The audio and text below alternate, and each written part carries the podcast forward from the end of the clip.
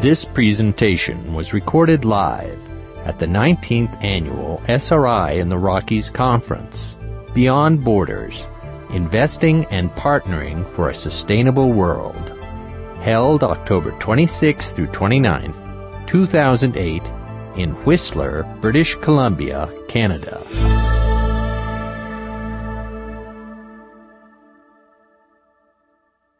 Thanks for coming. Uh, thanks especially to those who uh, just rolled out of bed, especially for this panel. We're very glad you could make it. Um, we, we are going to discuss uh, SRI and, and sustainable investing, um, uh, where where some connections are, uh, maybe where some gaps are. Um, I'm gonna I'm gonna open with a joke. I'll try it out with you a, uh, a consultant, an index provider, an asset manager, and uh, a corporate affairs for sustainability director are standing on a podium. Um, we'll figure out the punchline later, but uh, I'm uh, I'm glad to be here. I'm actually uh, honored to be moderating this panel. I think it's going to be interesting and, and, and a lot of fun. Uh, I do have with me to my immediate left Miranda Anderson, corporate affairs uh, Director for Sustainability for uh, Walmart, uh, Joe Keefe, President and CEO of Pax World, and Alexander Barkawi, Manager, uh, Managing Director of uh, the Dow Jones Sustainability Index. SAM, Dow Jones Sustainability Index.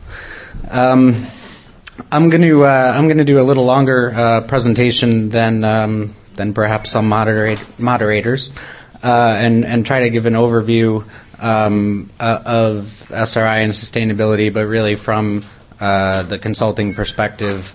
Um, I'll start with a, a, tiny bit about Mercer. Mercer is a global uh, institutional investment consulting firm.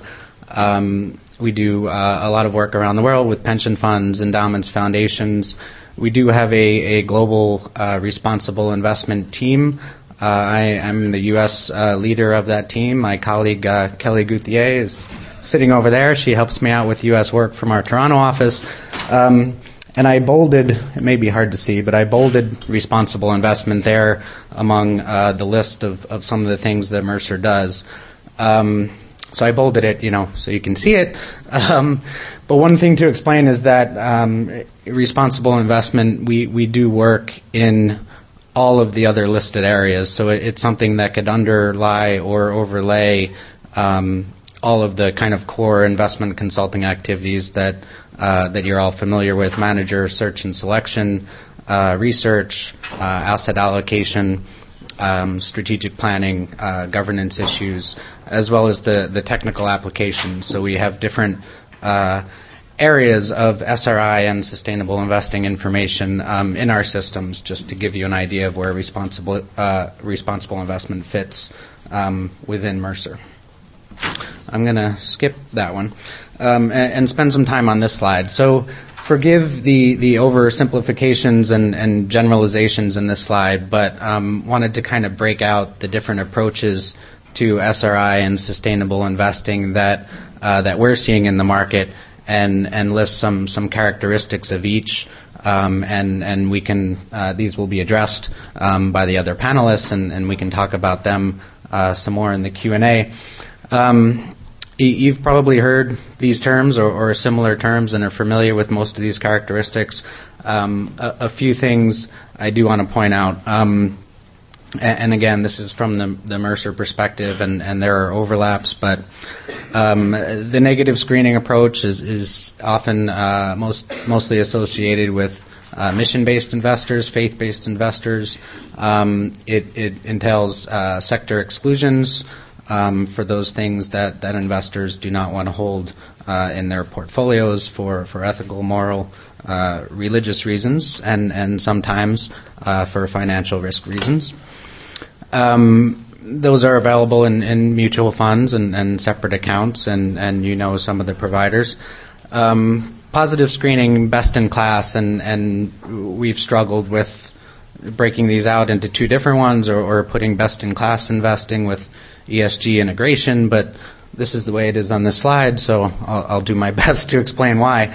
Um, uh, positive screening and best in class. I'm uh, starting with positive screening. I'm, I'm a little uh, sometimes weary of that term, having come from uh, an SRI research firm. I, I, think it's important to understand that sometimes positive screening, um, it, you know, still uh, is screening out the worst. So it's still a form of negative screening, but it's on an issue basis versus a sector basis. So you're screening out the worst in, in, in order to get the best. Um, th- there's still some threshold, some criteria uh, specifically underlying that selection. Um, best in class is is different. Um, there there are no uh, sector exclusions, um, but it's it's finding uh, the best uh, companies from um, an environmental, social, and, and governance or, or, sustainability perspective in each sector. So taking the, the best performers in each sector to have a more diversified portfolio so you're not underweight in some of the things that, um, that ethical or faith-based investors may screen out. So imagine a line uh, below best in class screening, and I'll, I'll, put that in the next time I give this presentation, I promise. Um, and and above the line are, are approaches that that really do require, at least uh, from our perspective, generally some specific criteria for for the screening process. Below that um, is a more subjective approach that that depends uh, more, especially with ESG integration, on a, on a manager, an investment manager's interpretation of what ESG issues are important and and how they line up, um, how they weigh uh, compared to investment characteristics. So ESG um, integration is an approach where environmental, social, and governance issues are are considered as as material risk factors, um, not necessarily because of, of an ethical uh, or, or, moral or, or faith based belief, but because the determination is made that these are going to impact the value of the company or their portfolio over the long term and then those are balanced with, with more traditional financial characteristics. Again, according to the way Mercer sees it, according to the strengths of the manager. Um, so it's it's not a, a, one size fits all approach. You know, as with screening, there are different approaches, uh, different opinions on, on what's important and, and how they weigh together. But it is a much more subjective approach. And we see uh, in our discussions with managers, and, and we talk to a lot of SRI, sustainable investing managers, as well as mainstream managers about ESG. There, there's a whole range of ways that ESG integration is happening and not happening. Um, there are good, uh, good, from Mercer's perspective, mainstream managers uh, that have good fundamental research, uh, a qualitative approach that that do consider ESG, that that may even have a, a list of issues that analysts are, are supposed to consider when looking at companies, but with a lot of flexibility in terms of uh, you know which sectors, which issues, and, and how to value that in a portfolio. Um, ESG themed funds, um, uh, clean tech, clean energy, uh, you know, sector focused. Uh, not not always the most diversified options, although there are definitely those that are taking a, a broader view of of clean tech or, or clean energy or green investing that, that are more diversified. Um, there are ETFs and, and separate accounts and increasingly um, mutual funds in, in both ESG integration and ESG themed funds. Um, I'm going to move on and, and put up a couple of slides, and, and the title of the session in, involves uh, bridging gaps. And um, I was thinking about that a lot actually. I, I wasn't losing sleep over it, but I, I, was thinking about it a lot and how, how the bridge really applies or doesn't. And um, Kelly uh, helped me uh, come up with this, actually came up with this graphic. Mine was more like a Pollock painting, but um, when I when I saw this and, and was looking at it and was thinking about today, um, the the a bridge didn't really come to mind, but what immediately came to mind was the trapeze at the circus, where um, on either side you have individuals where, uh, with help from people, and if the wind is just right, they can go from one platform to the other. So I have tobacco up here, and um, and I think there are issues that are of concern to mission-based and mainstream investors um, about tobacco, and we have talked to not a lot, but one or two mainstream managers who look at tobacco uh, and look at the long-term risks of the industry and say, we we are not going to invest in that, and it may not be part of their guidelines, but they will tell us that because of their consideration of the long-term impacts of, of tobacco and, and looking at long-term possibilities of litigation, that they just don't see them in their in their portfolio. So there are um, places where where mainstream investors may swing over to the mission-based side, and mission-based investors can swing over and are increasingly swinging over, as, as we'll hear, to uh, to the mainstream side or, or the ES integration side. Um, another example using the same graphics with climate change, and here I'll uh, I'll say something that um, I, I, can only really say at this conference.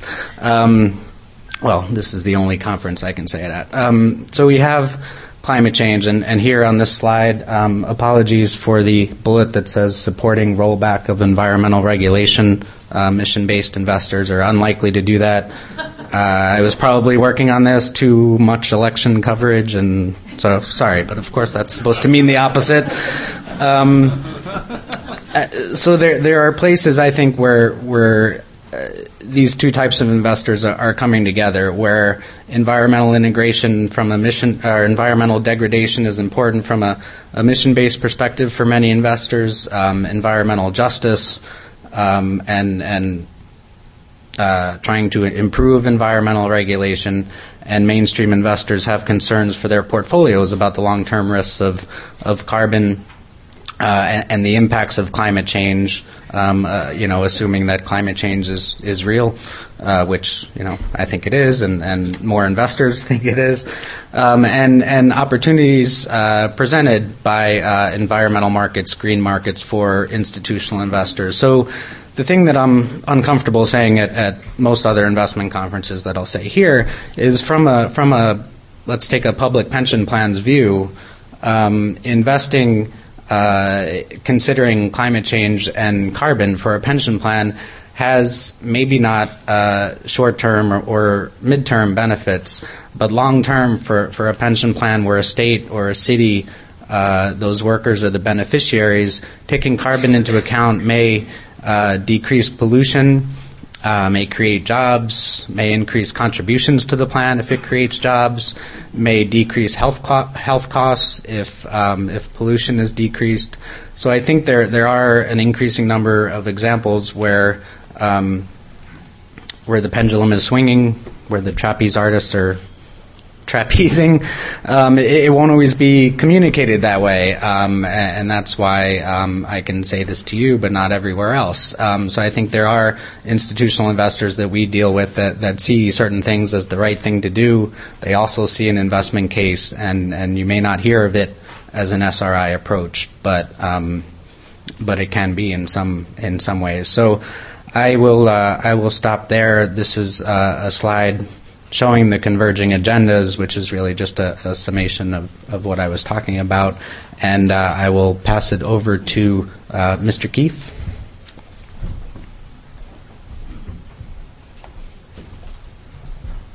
Thank you, Craig. Um, I wrote a few articles on this issue of uh, SRI and sustainable investing last year. To the most recent um, is available on our, our booth called uh, Sustainable Investing as an Emergent Investment Discipline. And I'm going to just try to summarize as quickly. There's a more in depth article, those views here. Um, the, the distinction that I'm making is that SRI, in its, in its classic formulation, uh, defined itself as the integration of personal and societal values into investment decision making. Um, sustainable investing, as I'm using the term, and it's what we call our investment approach now at Pax World, uh, we define as the full integration of environmental, social, and governance factors, ESG factors, into investment and decision uh, analysis and decision making. Um, the Social Investment Forum, for example, continues to use the term SRI, socially responsible investing, but has actually altered its definition. Had you gone to the SIF website a few years ago, you would see SRI defined as, quote, integrating personal and societal values with investment decisions. Uh, it now defines it on the website as, quote, integrating ESG factors into investment decisions. Uh, Calvert's formulation, for example, continues to be SRI, but Calvert now denotes SRI to mean sustainable and responsible investing instead of socially responsible investing. Uh, the Social Investment Research Analyst Network, SIREN, uh, that some of you may be familiar with, affected a similar change recently when it became the Sustainable Investment Research Analyst Network, preserving its acronym but changing its name. Um, so there has been a significant shift in language and emphasis in recent years from SRI to sustainable investing, uh, from the language of values uh, to the language of ESG integration. Um, and in my view, this is not simply a semantic shift. It is, in fact, definitional and marks the emergence of a new investment discipline called sustainable investing, or I think best called sustainable investing, premised upon the financial materiality of ESG factors and therefore the need to fully integrate them into investment analysis and decision making. What characterizes an investment discipline is a point of view, a theory on what factors contribute in the most important way, that is to say, are most material to investment performance over time. All investment disciplines, value investing, growth strategies, quant models, passive index strategies, focus on capturing the returns associated with certain factors they deem to be the most material. Value investors, Benjamin Graham, who wrote the classic text, The Intelligent Investor, Warren Buffett, focus on capturing the returns they see inherent in the difference between price and intrinsic value. Growth oriented investors focus on capturing the returns associated with perhaps earnings growth or dividend growth, depending on what school of growth strategy they're from um, or some other factors. Index investors focus on mitigating the risks and costs associated with individual securities and actively managed funds by capturing the overall performance of the market. They deem risks and costs to be most material. Sustainable investing um, is, an emer- is an emergent investment discipline that focuses on capturing the returns associated with ESG factors, avoiding the risks associated with substandard ESG performance, and capturing the benefits associated with superior ESG performance. Um, so by saying that sustainable investing is an emergent investment discipline, we're saying that it's like other investment disciplines or theories or schools of thought in that it has a particular viewpoint on what is the best way to achieve market performance or outperformance over the long term. I would argue that SRI in its classic formulation, when defined in terms of values integration rather than ESG integration, did not and could not have such a viewpoint because it really wasn't a unified investment theory. It was instead a general category referring to a collection of different investment styles and approaches connected to various values, often, not always, but often religious in origin, which typically included the use of exclusionary screens regarding certain types of companies or whole industries.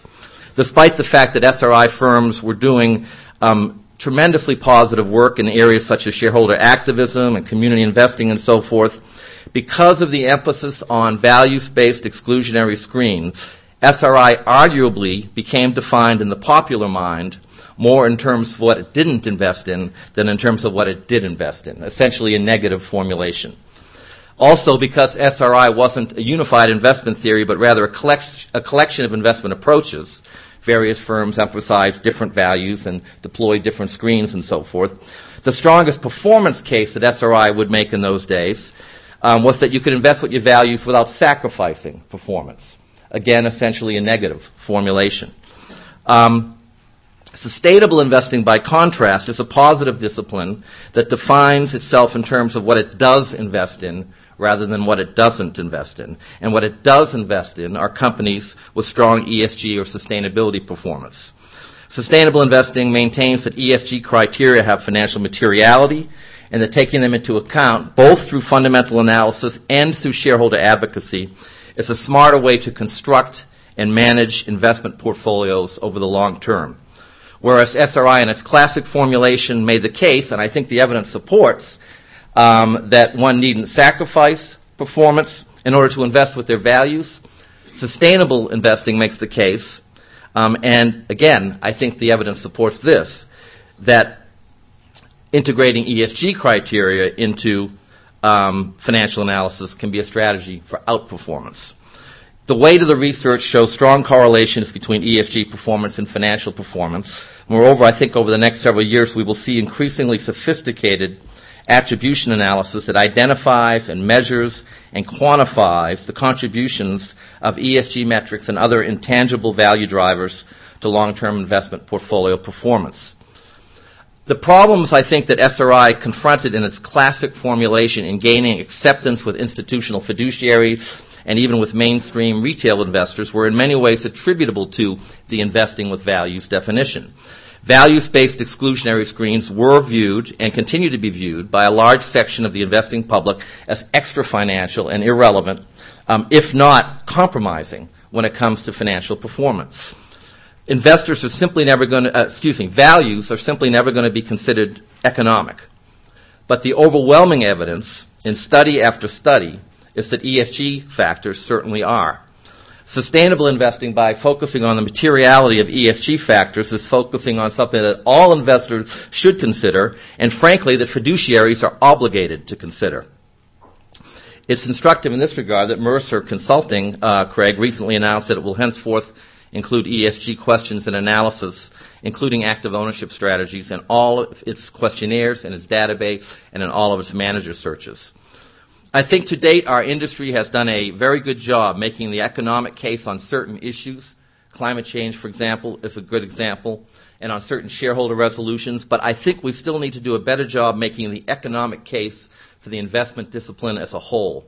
There is still confusion in the marketplace. Witness the recent Department of Labor guidance suggesting that ESG criteria are non economic, or the recent article in Forbes magazine suggesting that CSR doesn't pay. I do think some of this confusion and some of the ammunition we provide our adversaries, like the folks over at the Chamber of Commerce, has its origins in the way we have defined our investment approach in the past, and that transitioning from a values based frame to an ESG based frame, from socially responsible to sustainable investing, can help us clear up this confusion and better communicate with investors. Uh, a related point values are always going to be viewed by the investing public as more personal and subjective whereas ESG metrics are seen as more measurable and objective. So too, the concept of socially responsible is more subject to dispute. What you and I may define as socially responsible may be very different things, whereas whether corporate practices are more or less sustainable is something that can quite often be observed and analyzed and measured and even quantified. Focus groups that we conducted at PAX um, in late 2006 revealed that investors, if they were familiar with SRI at all, linked it to poor performance and seemed to attribute this to a quote limited investment universe and to quote a do-gooder focus. Um, they were put off by discussions of values in connection with investing. They saw values as personal and didn't want anyone telling them what their values should be. Thank you very much. On the other hand, they had a very positive reaction to sustainability. And interestingly enough, to these focus groups, sustainability had a double meaning, a doubly positive uh, connotation. It meant, it signified green or environmental on the, one, on the one hand, which they viewed as good, but it also signified durability, stability, dependability over the long term, sustainable. In other words, precisely what people want from their investments. So these focus groups buttress the case, in our view, for moving from a values based frame to an ESG based frame from SRI to sustainable investing. Um, in distinguishing sustainable investing from SRI and characterizing it as an investment discipline that is ESG based and focused on materiality or economic relevance, I'm not saying that we should never talk about values, as in some respects they are obviously always at issue. And faith based investors and so forth should always be talking about their faith. Um, and sustainable investing, like any investment approach, is informed by certain values. The desire to preserve and protect the planet, or promote diversity, or respect the human rights of workers are all derived from values. In fact, what sustainable investing essentially asserts is that properly functioning corporations and markets that internalize certain normative standards with respect to how they interact with workers, communities, and the environment will be more durable and valuable in the long run. So far from suggesting that ESG criteria are only relevant to the degree that they produce financial results, sustainable investing really posits to the contrary that long-term financial health is only possible to the degree that businesses and markets internalize ESG imperatives. Sustainable investing advocates for an alignment of financial outcomes with environmental and social and governance outcomes, not with values, but with outcomes, insisting that corporations and markets behave differently because their long term success will depend on meeting certain ESG benchmarks. So, in other words, there are values embedded in the ESG criteria that sustainable investing deploys, just as there are values embedded in the conservative notion that the only duty of a corporation is to make a profit and that markets are best left unfettered and scantily regulated. Values are always important and are always at issue, but values per se is not an investment concept and it's of little use in, inv- in, defining an investment discipline. Sustainable investing, in my view, is a better formulation, a better way forward for our industry, and ultimately, our case needs to be based upon the materiality of ESG. We need to clarify that ours is an ESG based rather than values based investment discipline focused on financial or economic factors, not extra financial or non economic ones. Um, and in this sense, whereas SRI was more of a general category denoting a collection of different investment styles and strategies, sustainable investing really should be presented as a distinct um, investment discipline. That's the best strategy, in my view, for attracting investors and broadening our market. And I also think it has the potential to be a transformative investment discipline, one that can align positive investment outcomes with positive societal and environmental outcomes over time. Although, in this regard, its impact certainly and potential certainly will depend upon um, dramatically improved public policy in the years ahead. Government will need to become involved as a partner in incentivizing behavior and shaping markets in the direction of sustainability which is another discussion which I know we're taking up at 4.30 and, and elsewhere throughout this uh, conference. Thank you very much.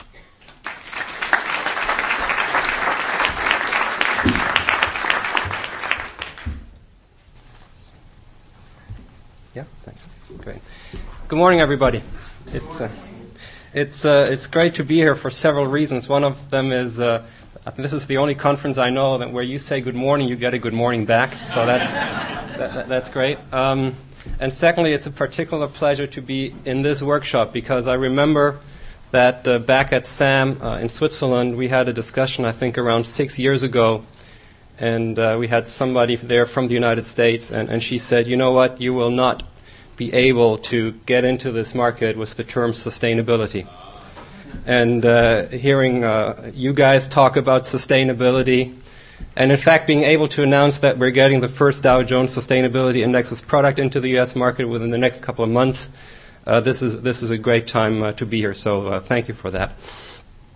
Let me uh, briefly start off by telling you who I work for, because there's always some confusion around that, and then touch upon a couple of points uh, on the subject of this workshop. First, I um, work for a company called SAM, which stands for Sustainable uh, Asset Management. We were established in 1995 as an asset manager focused on integrating uh, sustainability criteria into uh, fund management. And we, after a couple of years of doing so, realized that if we really want to move this concept of sustainability into mainstream investing, and that's where we want to have it, we need to provide the market with professional and objective benchmarks. And we therefore, at that point in time, um, got in touch with Dow Jones. And to our great delight, Dow Jones said yes to the idea of launching a joint family of indexes called the Dow Jones Sustainability Indexes, which is today still marketed and licensed as a partnership of Sam and Dow Jones. And two of my colleagues from Dow Jones, uh, Michelle and Lisa, are actually uh, sitting at the back of, of this room. Um, I also thought a lot about the uh, title of this workshop, about the content of it, and I have to admit I didn't like the whole framing of it as a gap. Um, I actually very liked Craig's last chart where he showed uh, two circles, and I think what we're talking here is the, the about is the potential overlap between ethically driven investing and performance driven investing.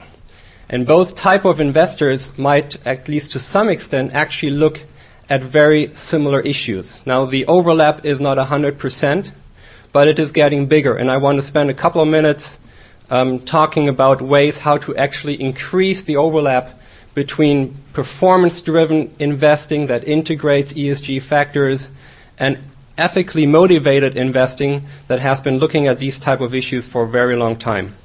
Uh, before I do so, let me just touch upon the issue of framing, and, and Joe mentioned the um, push for framing it as sustainability investing. There was a recent study published last summer um, by, by AXA, one of the largest asset managers, that questioned, I think, around 350 uh, investment professionals about, I think it were 16 terms that are floating around in this space. And they asked them, okay, which term would you like to use? And the majority actually said, we think ESG uh, should take the lead, and that was closely followed by sustainability, uh, most probably for the same reasons uh, as the one that Joe mentioned before. It's associated uh, with positive outcomes in terms of investing, and it is also associated with a performance uh, driven approach to investing. And with that, let me uh, point to three factors that I think we as an industry should look at uh, very closely to increase the overlap and therefore also to make sure that the type of ESG criteria that we care about are getting onto the radar screens of mainstream investors and with thus on the radar screens of those investors who in a lot of cases by law are required to maximize returns. The first one is obviously the link between sustainability criteria and uh, performance.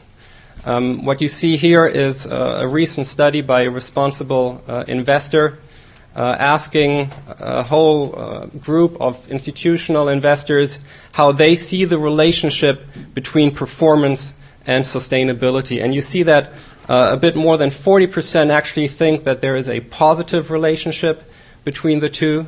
Uh, a bit more than 40% say it's too early to tell, and very few investors are still actually saying we think the, the relationship is negative. Now, this is already great news for this industry, and it shows that we have come a long way. We obviously need to work on the 45% or so who are still saying it's too early to tell. As an aside, I find it a bit peculiar that um, people in the institutional investing business are often still saying it's too early to tell and therefore we're not making a move, knowing that a lot of people, a lot of the same people, have made a move into uh, credit default swaps and other products that didn't have a track record at all, uh, that had no, or, or, at least no solid basis, that were not understood, and still uh, people made a move into them. So sometimes I have the impression that there's double standards within the mainstream investing community, what is being asked of uh, sustainability driven uh, products and the um, lines of argument that need to support them, and mainstream products. And I think we as an industry could be a bit more assertive uh, in pointing to these double standards.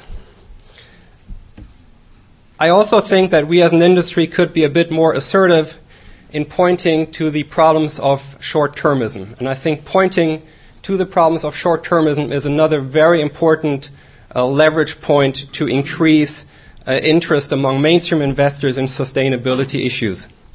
Um, this is just a screenshot uh, of the title of an uh, article published by Alfred Rappaport, who you all know is regarded as the father of the shareholder value concept, and who wrote a whole article about the, the economics of short-term performance obsession and how short-termism is actually providing wrong signals to the corporate world. And I assume, Miranda, that's a discussion that we can also take up. How are financial markets actually moving companies to a very short term focus and thus away from the long term projects and activities that would come along with a more sustainable way uh, of doing business?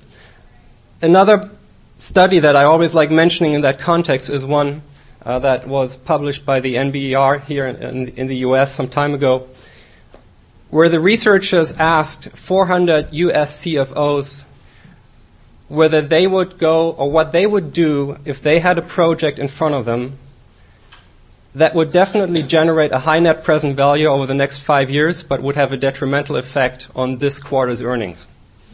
And 50% of them said, I would not go ahead with the project.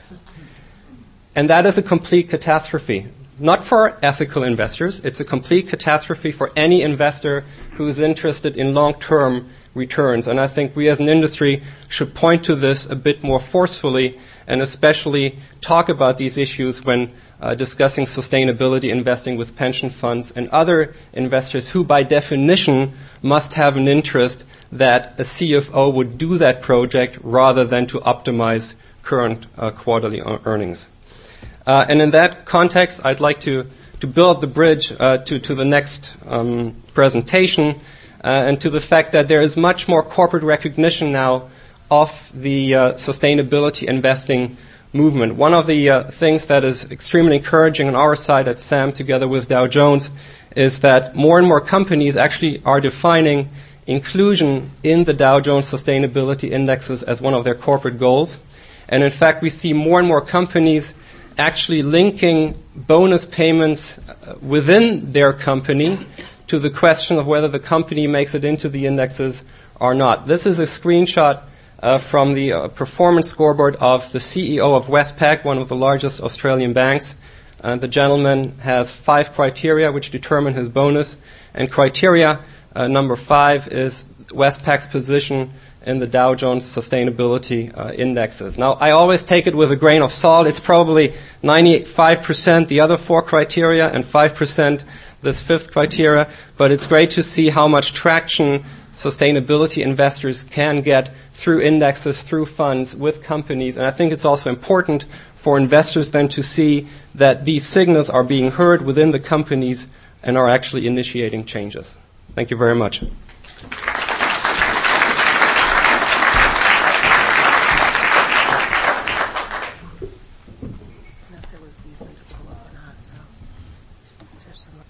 I'm glad to be here.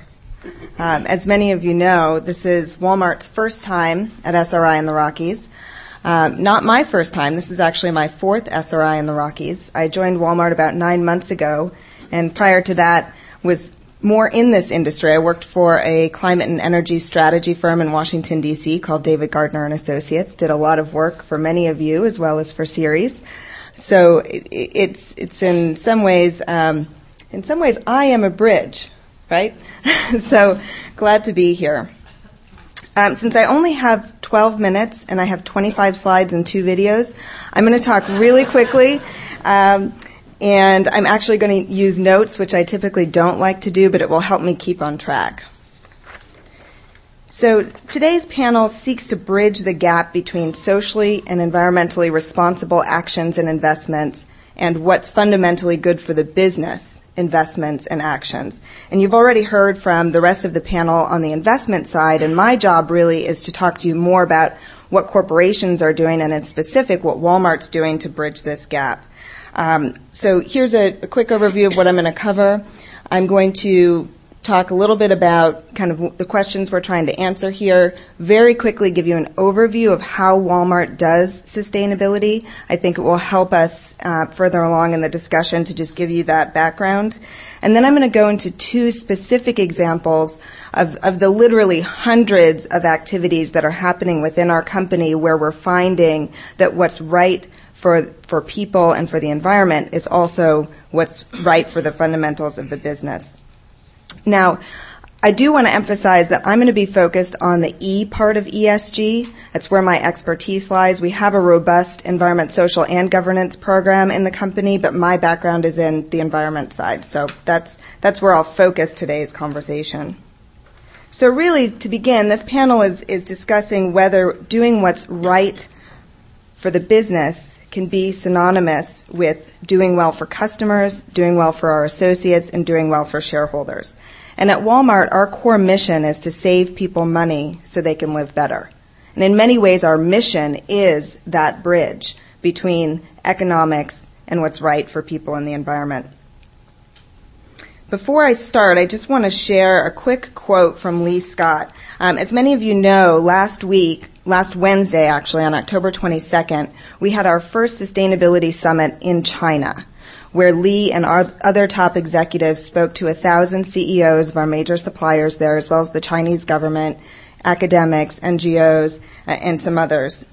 Um, I thought Joe said it well when he said there's still confusion in the marketplace. And it was really interesting because when the mainstream media heard that we were doing this conference, They actually pushed back when they heard that we were going to be holding our supply chain to higher ethical and environmental standards because of what's happening in the global economy right now. Um, the anti conservational movement and the anti human rights movement have been espousing for years that this is an either or proposition. That you can either do what's right for people and the environment, or you can do what's right for the bottom line. And everyone in this room knows that that's a false choice. And we at Walmart have been proving for the last three years that it's a false choice. And we went forward with this conference because we know that ultimately what's good for the bottom line is also good for people and, and the environment. So let me share, you, share with you something that Lee said.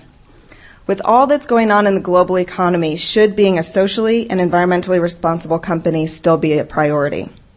You're darned right, sustainability should be a priority. This global economy will turn around.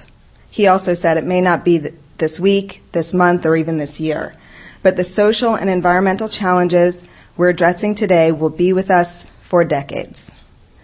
He said, I am certain that it will be worth it. Lee doesn't say that lightly. He is the CEO of the largest company in the world, the Fortune number one company. He doesn't say that lightly. I'm certain that it will be worth it. I believe that as a businessman, as a person with responsibilities to shareholders, and as a father and as a grandfather. So just with that to set the stage, I'm going to very quickly give you an overview of how we do environmental sustainability at Walmart. In 2004, when the company worked with Conservation International to really understand our environmental impact, it very quickly became apparent that only about 8% of our full impact is within our four walls. So we created a program that we call Sustainability 360. It has four cornerstones. The first is obviously our own operations. We operate over 7,400 stores globally. We have one of the world's largest Class 8 private trucking fleets. Um, our own footprint is not inconsequential, despite the fact that it's only less than 10% of our full impact. We have over 2 million associates worldwide. We have a really exciting associate engagement program. Um, I, am not going to talk about it today, but I'm happy to, to share with you about it if you're interested. Customers. We have 176 million customers globally that go through Walmart stores every week. Every week, 176 million customers. Um, the opportunity to democratize sustainable products is enormous. I'll tell you more about that.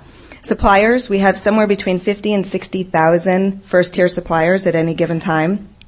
Again, most of our environmental impact is here, and that's what our summit in Beijing was really about last week. So in, in 2005, Lee laid out three aspirational goals for us as a company to be supplied by 100% renewable energy, to create zero waste, and to sell products that sustain our natural resources and the environment. Now, these are aspirational goals. They guide everything that we do as a company. But in order to be truly accountable to ourselves and to our stakeholders, we have to have more measurable benchmarks and timelines. Um, so we have literally dozens of more specific objectives. A few of them are listed here. I'm not going to go into great detail. Uh, but this is how we actually measure our own progress over time. I think Walmart has one of the most brilliant governance structures for environmental sustainability that I've seen. We have 13 sustainable value networks. These are actually embedded in the business. Each one is governed by an executive sponsor who reports directly to Lee Scott.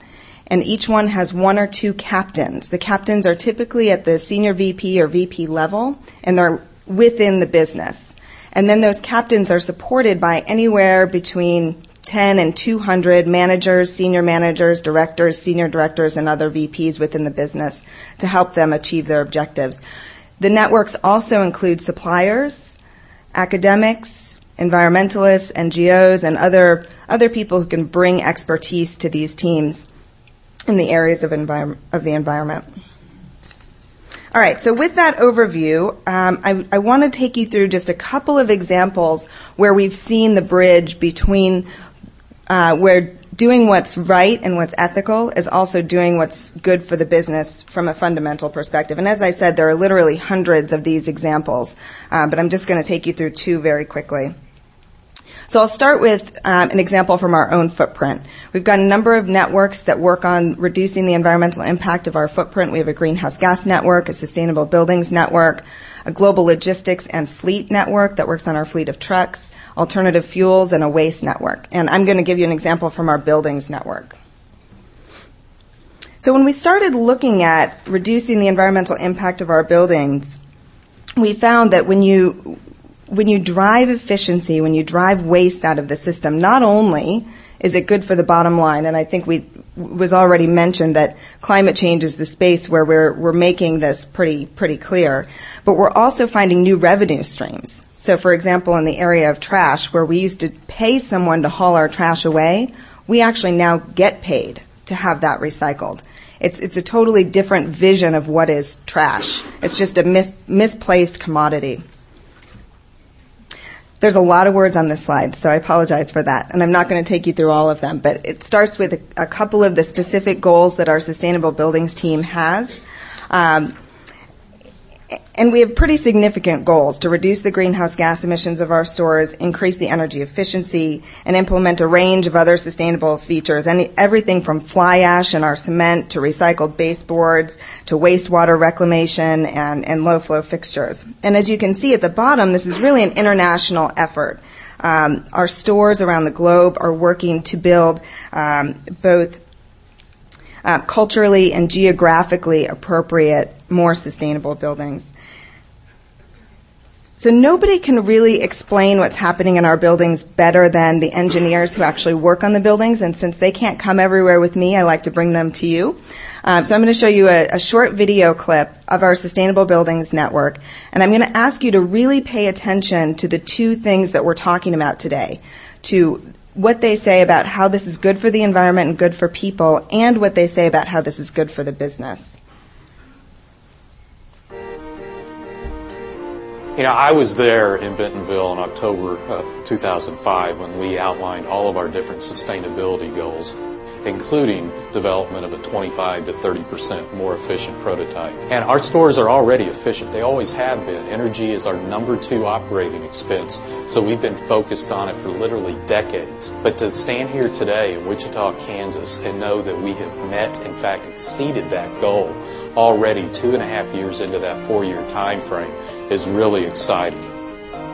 Not only in our stores, but in buildings in general, there's the potential for an absolute revolution in terms of radical energy efficiency and carbon reductions. If every building in the U.S. reached the same goal that we're about to reach, the 30% more efficient goal, it'd be equivalent to taking nearly 100 million vehicles off the road.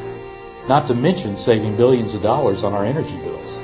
The key to achieving all this has been integrating our systems and using existing technologies in new and innovative ways. Historically, refrigeration system, the HVAC system, or the air conditioning and heating system, and the lighting systems, those have been viewed almost as siloed areas. The concept of the HE is to integrate those together to see what value we can pull out of an energy stream that perhaps started with refrigeration and may end up with heating the refrigeration units down in the floor, as they collect heat from the product, it's pumped up to the central pumping system and then it's either rejected outside on warmer days or if there's a demand in the building, it's recirculated to the various rooftop units that we see here and put right back in the store. Refrigerants themselves represent a pretty significant uh, global warming potential. So in the HE program, we reduced the refrigerant footprint by 90%. So that's a tremendous savings from a refrigerant standpoint, from a global warming potential standpoint. One of the most visual aspects of the HE store is the daylight harvesting system. As the sun comes up on a bright sunny day, we have controls that slowly dim the lights down to where they're no longer needed. That avoids about $50 million a year in utility costs, so it's a pretty big deal. One of the great features of the HE store is the LED lighting that's in these low temperature cases. The LED lighting saves about 50% electricity over conventional fluorescent lighting. It saves about 50% refrigeration load. And the life cycle now just about exceeds the life of the case. Walmart is believed to be one of the largest private purchasers of electricity in the world. Yet we still only purchase a fraction of 1% of the energy produced in the U.S. today. So with all these things that Walmart's doing, as great as it is and as impactful as it is, it's really going to take a lot more of people getting involved for us to get to where we need to be as a country and as a planet. That's why we've created the SEEP program or the Supplier Energy Efficiency Program. What we're trying to do is take the learnings that we've developed through HE and retrofit programs and make those available to the supply chain and affect a much greater footprint than our own. So that's just one example of how focusing on our own footprint is an ethical and environmental decision and a fundamental business decision. The second example I'd like to give you is related to the products that we sell, which is really our core business, right? And again, there, there are many, many great examples in the product category, but I'm, I'm just going to focus on one today, and, that, and that's seafood. So the Walmart shopper may not seem to you like the typical environmental customer. But the Walmart shopper doesn't want to spray chemical cleaning products on her counter any more than you or I do. But she can't afford to go to her local health food store, if she even has one, in her town, or to her local environmental specialty store, if she even has one, to pay twice as much for an all natural cleaner. She doesn't want to encourage pesticide use on her food or in her children's clothing any more than the San Francisco mom does, or the Manhattan mom does, or the Washington, D.C. mom does.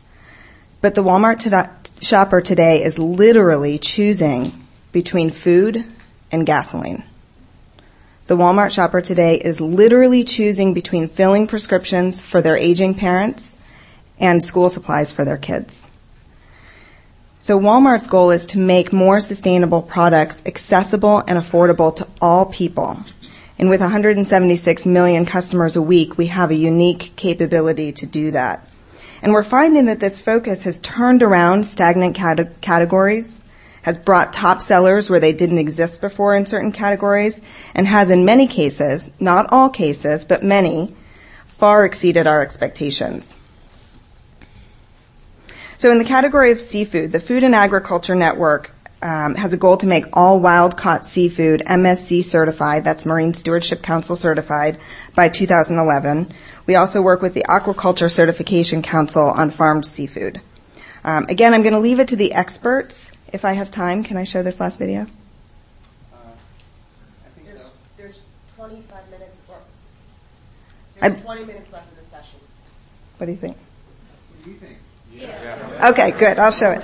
All right. Um, so again, I'm going to leave it to the experts. Um, again, I ask you in this next video to to really pay attention to that confluence between what's good for people, what's good for the environment, and what's good for the for the company.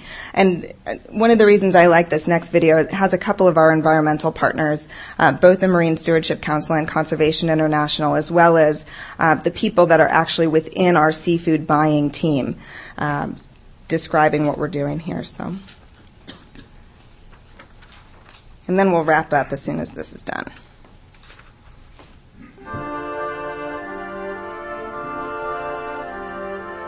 when at the source you say it's got to be clean and right. I mean, when at the at the entrance into the ocean you say it's got to be done right, it means it's got to be done right all the way up to the top. And that is a profound impact on every business that's involved. It's a profound impact on every individual that's working in those businesses. It's a profound impact on every school that is teaching those kids.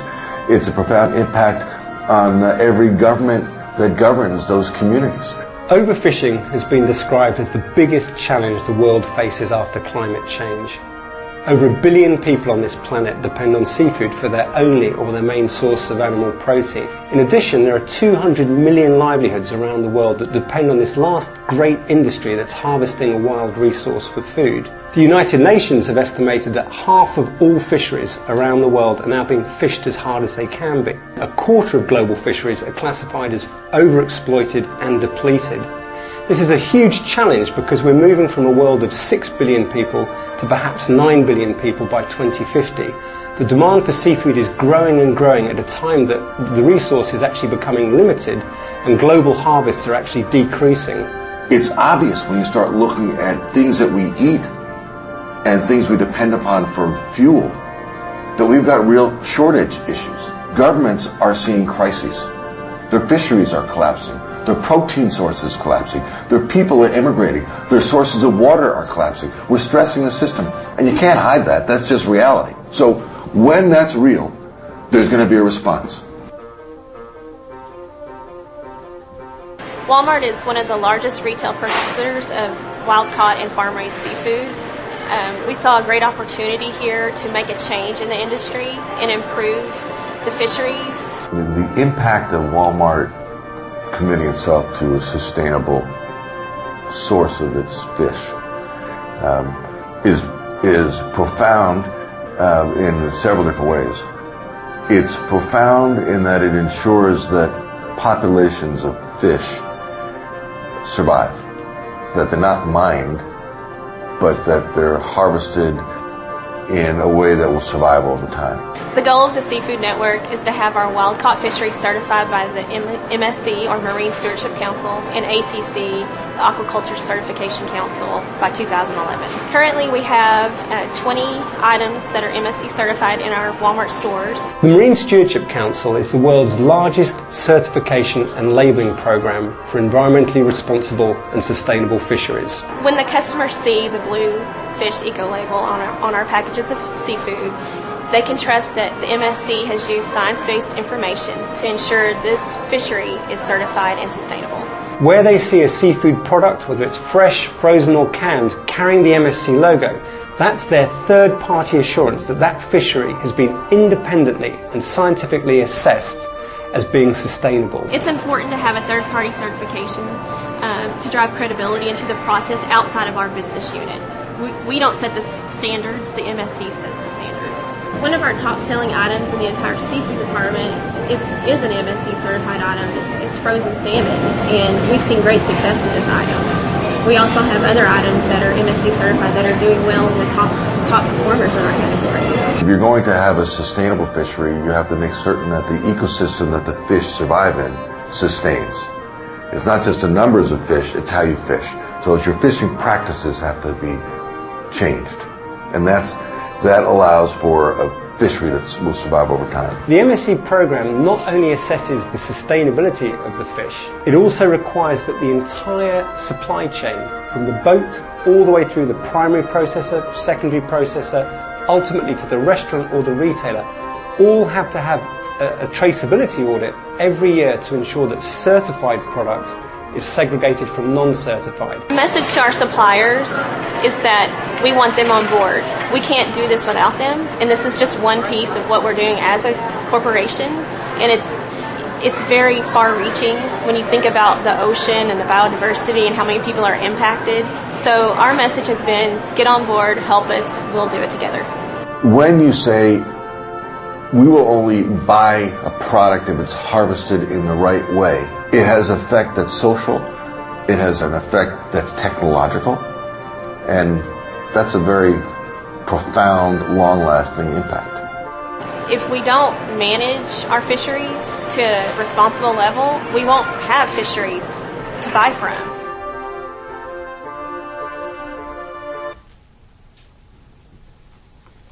So I just want to conclude by coming full circle to where we started this conversation at the top of the agenda. So at Walmart, are ESG decisions made for ethical reasons?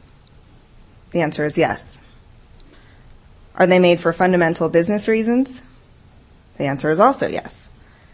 And can companies in general do right for the earth and do well for shareholders? Yes. So, in short, what we've found, and I'll paraphrase what Lee said last week, is we've always done the save money part of our mission well. And what we've found in the last three years is that sustainability has helped us unlock the true potential of the live better portion, unlock the true potential of save money so people can live better. Um, and with that, I would like to share his In my words. view, this effort in sustainability is one of the most important things that we will undertake in this decade and possibly in this century. He does say century, although it gets cut off. Um, so, a couple of quick resources for you. Uh, because we could only touch on a couple of things. If you're interested in more about the summit that we had last week, it's all by video webcast on our website. You can go to walmartstores.com, um, and it's pretty much right on that main page. These video clips are two video clips from a whole series that we have in a new DVD, which I didn't bring with me because I came directly from Beijing and I couldn't bear to carry hundreds of videos around the world with me. Um, but you can get them for a penny each from walmart.com slash sustain. Notice these are two different websites. So the first one is, oh, it's a dollar. Sorry, dollar. Uh, so the first one is walmartstores.com. The next one is walmart.com, which is actually our retail site slash sustain. Um, and then just more in general at walmartstores.com. And you can always contact me. I've got some cards, but there's my contact information.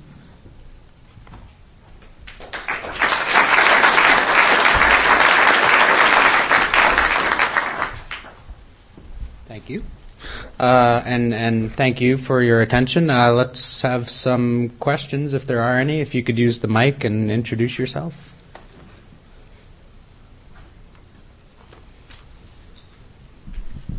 Hi, my name is Megha Doshi. I'm from the Haas School of Business at UC Berkeley. My question is about um, the, the, link between accounting measures and financial measures. It's clear that things like energy savings from buildings will help Walmart achieve a higher return on operating assets, for example. But to what extent does that translate into higher earnings per share, especially as we become more familiar with how companies are greening their business and saving money? I'm kind of interested in how much the market already prices those savings into the multiples, and I'm wondering if um, this increasing trend kind of limits the financial upside um, that you can achieve from sustainability initiatives.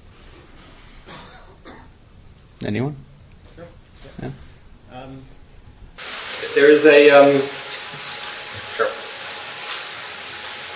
there, there, are two ways of looking at it. On the one hand, we would hope that turn off. We need to turn it on. Very good. Thanks.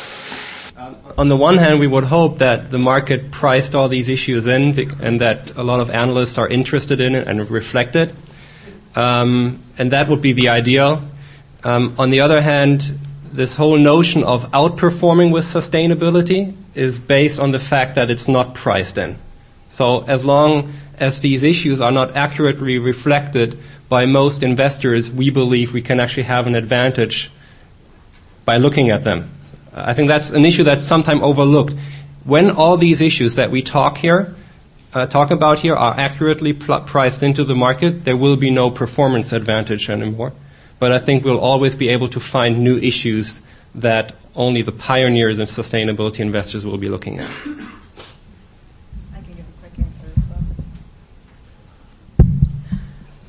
So at Walmart, all of these activities are just seamless in the business. So we don't separate out how this it, this work has impacted um, return on investment or return on shares or anything like that. Next. Hi, my name is. I have a bad cold, so that's why my voice sounds so sexy. Um, uh, um, labor is actually a sustainability issue, and uh, I think this isn't uh, your presentation didn't really hit on this, but as the as the Walmart person in the room, um, my question to you is, um, what's Walmart's current position on on uh, mining labor? Uh, I know it sounds like a very strong term, but uh, historically, um, it's been shown quite vividly that uh, many Walmart employees have to end up in county facilities to uh, obtain medical care, and and um, and that I believe becomes a unsustainable um, uh, process for uh, for obtaining labor. So, can you address that, please? Sure. As you can imagine, this is a, a question we get a lot. Now, when you, I'm sorry, when you said mining, do you actually mean the mining industry? Okay. I meant it as a, as a metaphor. Got it.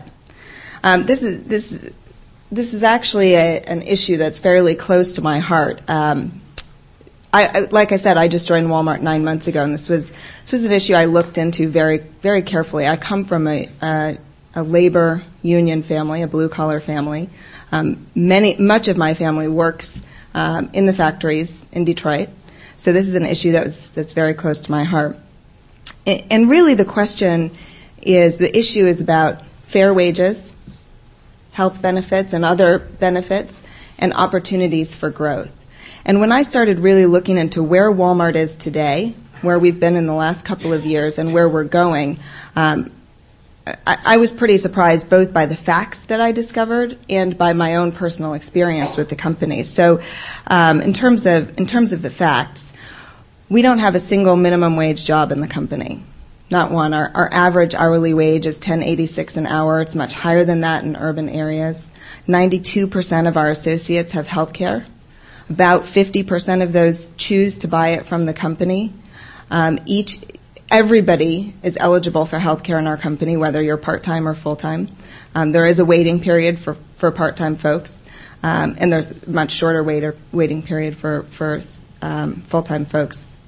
And there's been some very interesting statistics about as we've improved our healthcare year on year, how many of the associates that are now choosing to purchase healthcare through our programs. We have over 200 different ways that you can you can customize healthcare to to make it work for your needs. How many of those people previously didn't have healthcare, couldn't afford it, and and we're we're we're building programs now so that people can afford it. So it's a it's a really important issue. And in terms of opportunities for growth. Um, little known fact that I find pretty amazing is that 90%, over 90% actually, of Walmart associates would recommend Walmart as an employer to their friends and family. 90%. Um, we could not become, we could not operate 7,400 stores globally if we didn't have really happy associates with opportunities for growth. Each year we, we graduate literally tens of thousands of people into um, celebrating their 20th, 20th anniversary plus with us. Again, that's you know tens of thousands of people that have very long tenures and opportunities for growth with the company. So. Can I just address that one point uh, yeah. quickly? You know, in some cases, Walmart is the only game in town.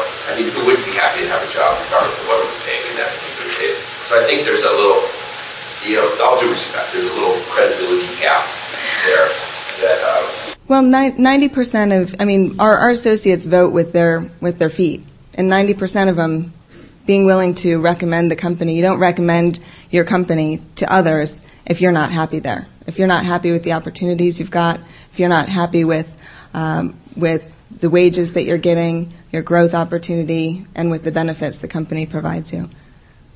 Thank you both. Um, let's we, we have just a few minutes left, so if we can take these last two questions.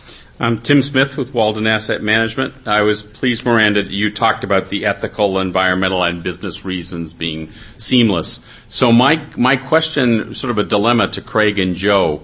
Um, as we move, and I, Joe, I think the kind of groundbreaking work you've done on uh, redefining sustainable investing is so important, and many of us are moving in that direction.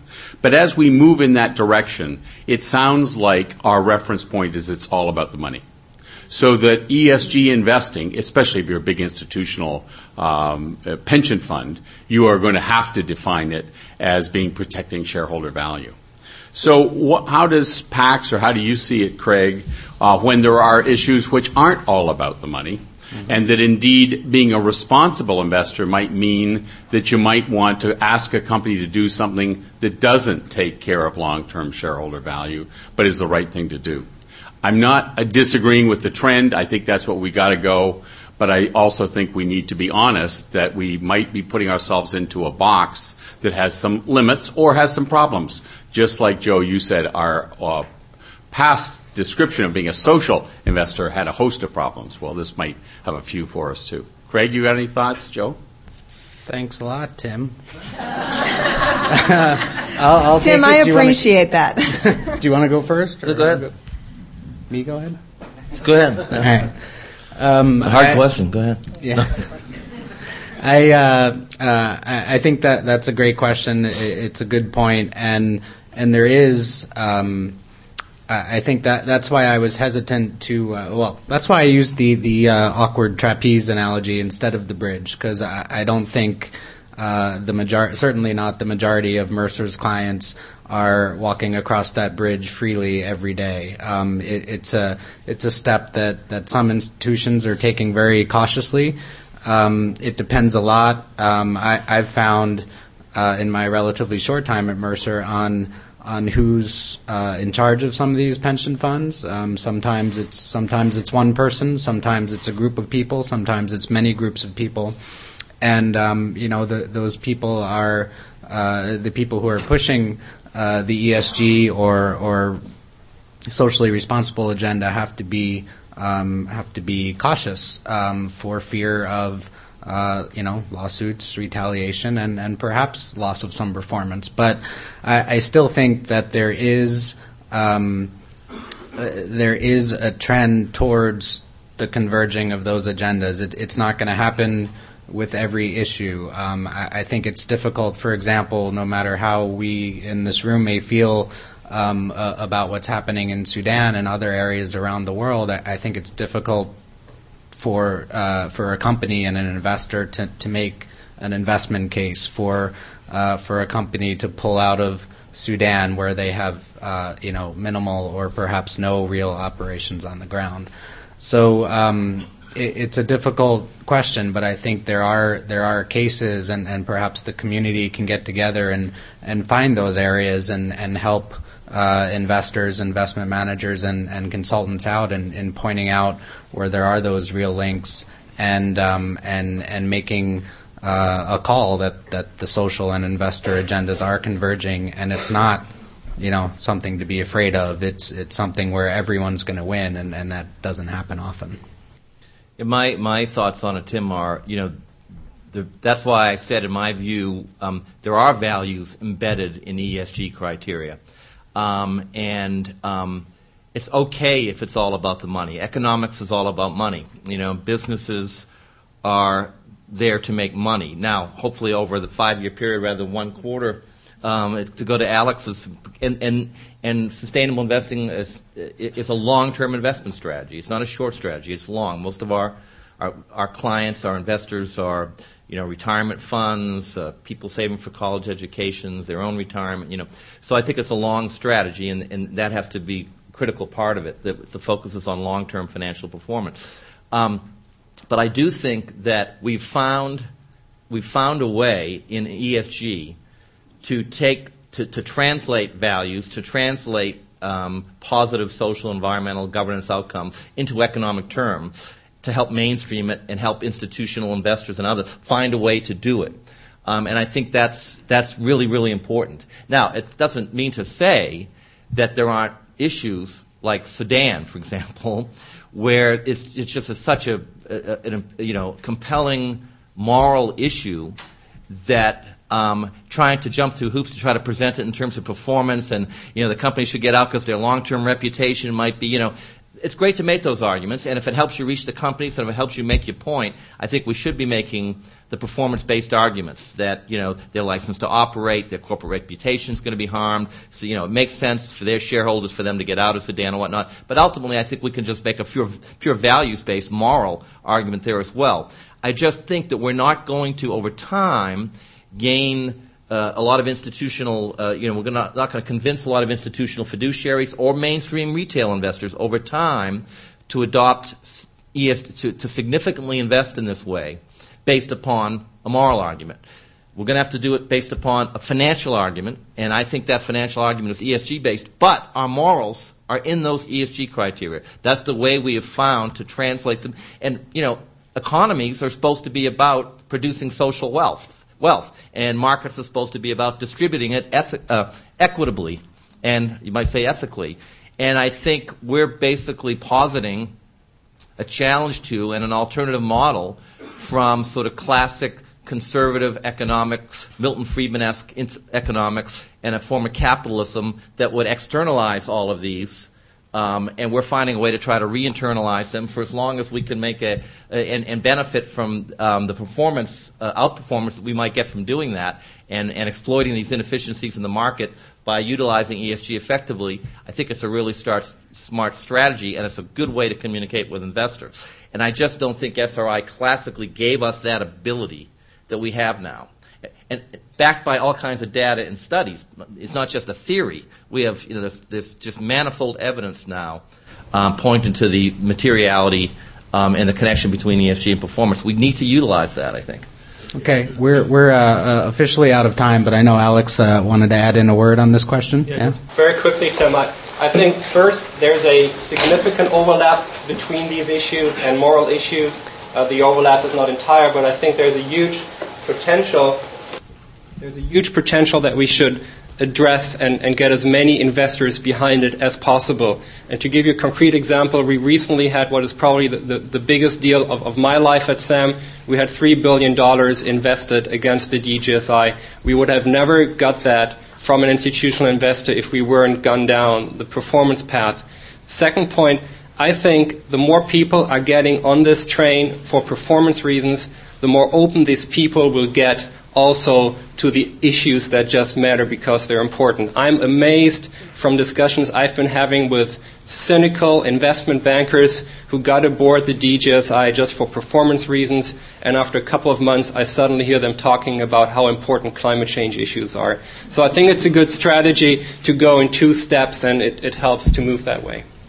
And and we uh, just to wrap up, we have similar conversations. You know, I, I would I would say from my position at Mercer, not just externally talking to prospects and clients, but internally talking to consultants, it's it can be a dangerous proposition to say, um, you know, ESG integration is performance based, and then you know, eventually in discussions with an investment manager or a client or me, um, that that there are uh, values based judgments within that. It's you know part of it's a, a communication issue, and I, you know I don't want to seem like we're the consultant chameleons. You know we want to be upfront with clients, but not not every institution, um, just like not every SRI investor is is going to want the same thing. So I definitely support the emergence of, of sustainability investing, and and um, we're uh, we're trying to support it with all our clients and. Uh, they'll all get there, you know, the next year or so, I'm sure.